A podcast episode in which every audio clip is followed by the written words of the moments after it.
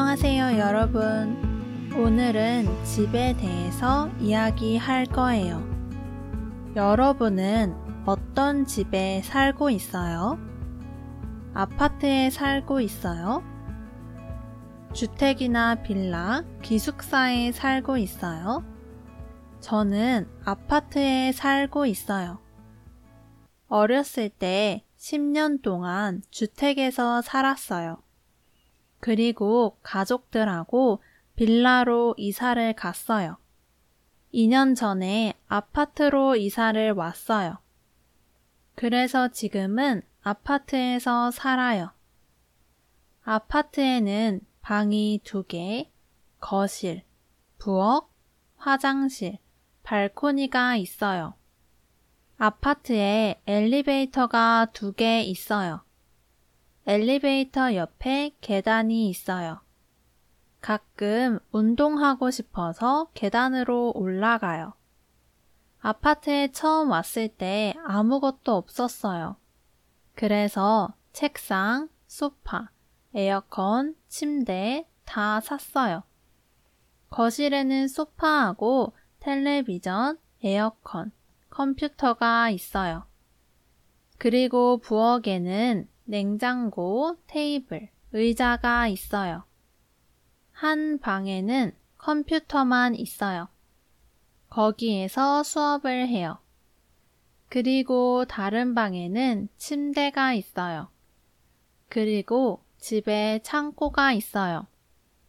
거기에 세탁기가 있어요. 발코니에는 꽃이랑 식물이 많아요. 가끔 발코니에서 밥을 먹어요. 발코니에서 밖을 볼 수 있어서 좋아요. 낮에는 햇빛이 있어서 정말 좋아요. 밤에는 조용하고 앉아서 쉴 수 있어서 좋아요. 발코니에 여러 식물이 있어요. 그래서 일주일에 한 번 아침에 식물에게 물을 줘요. 방이 두 개 있는데 한 개는 제가 수업을 할 때 써요. 그래서 방에 책장, 책상, 컴퓨터가 있어요. 방이 정말 작아서 에어컨이 없어요. 그런데 요즘 한국이 더워서 수업할 때 답답해요. 그래서 보통 선풍기를 들고 수업을 해요. 겨울에 춥지만 옷을 따뜻하게 입어서 괜찮아요. 그런데 여름은 너무 더우면 땀이 나서 싫어요. 그래서 요즘 에어컨을 사고 싶어요. 제 집에 에어컨이 거실에만 있어요. 보통 거실하고 큰 방만 시원해요. 큰 방에는 침대하고 옷장, 또 컴퓨터가 있어요. 이 컴퓨터로 게임을 하고 취미 생활을 해요. 텔레비전은 거실에 있어서 가끔 텔레비전을 보면서 잠을 잘 때도 있어요. 소파를 이케아에서 샀는데 침대로 만들 수 있어요.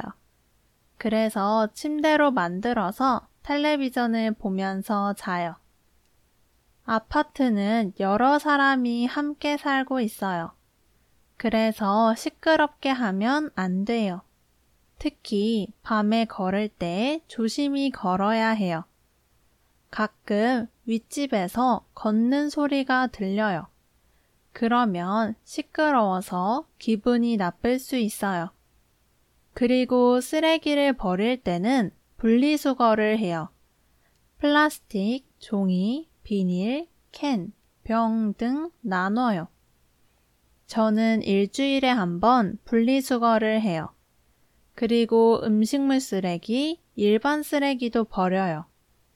쓰레기통을 사용하면 전자키가 있어야 돼요. 아파트에 살면 전자 열쇠를 받을 수 있어요. 저는 기숙사에 안 살아봤어요. 친구가 기숙사에서 살았는데 룸메이트하고 잘 맞아서 재밌었다고 말했어요. 그런데 한국 기숙사에는 보통 부엌이 없어요. 그리고 보통 두 명이 한 방을 써요. 그래서 요리를 할 수 없어서 불편하지만 학교에 학생 식당이 있어요. 거기에서 아침하고 점심을 먹을 수 있어요. 그리고 보통 통금 시간이 있어요. 제 대학교 통금 시간이 10시였어요. 밤 10시까지 기숙사에 가야 해요. 그리고 친구랑 같이 자면 안 돼요. 기숙사에서 이렇게 여러 규칙이 있어요. 하지만 학교 안에 있어서 빨리 강의실에 갈 수 있고 수업이 없을 때는 가서 쉴 수 있어서 부러웠어요. 지금은 기숙사에 살고 싶진 않지만 학생 때 기숙사에 살아보고 싶었어요. 저는 지금 제가 살고 있는 집이 좋아요. 그렇지만 집이 조금 더 넓으면 좋겠어요. 왜냐하면 수업하는 방이 너무 작아서 답답해요. 그리고 부엌이 좁아서 작은 테이블하고 의자가 있어요. 부엌이 더 넓으면 좋겠어요. 그러면 요리할 때 편할 것 같아요. 가끔 복도에서 나는 소리가 잘 들려서 불편해요. 그래서 밖에 소리가 잘 안 들렸으면 좋겠어요. 여러분은 어떤 집에 살고 있어요? 그리고 어떤 집에 살고 싶어요? 집이 어땠으면 좋겠어요? 댓글로 남겨주세요.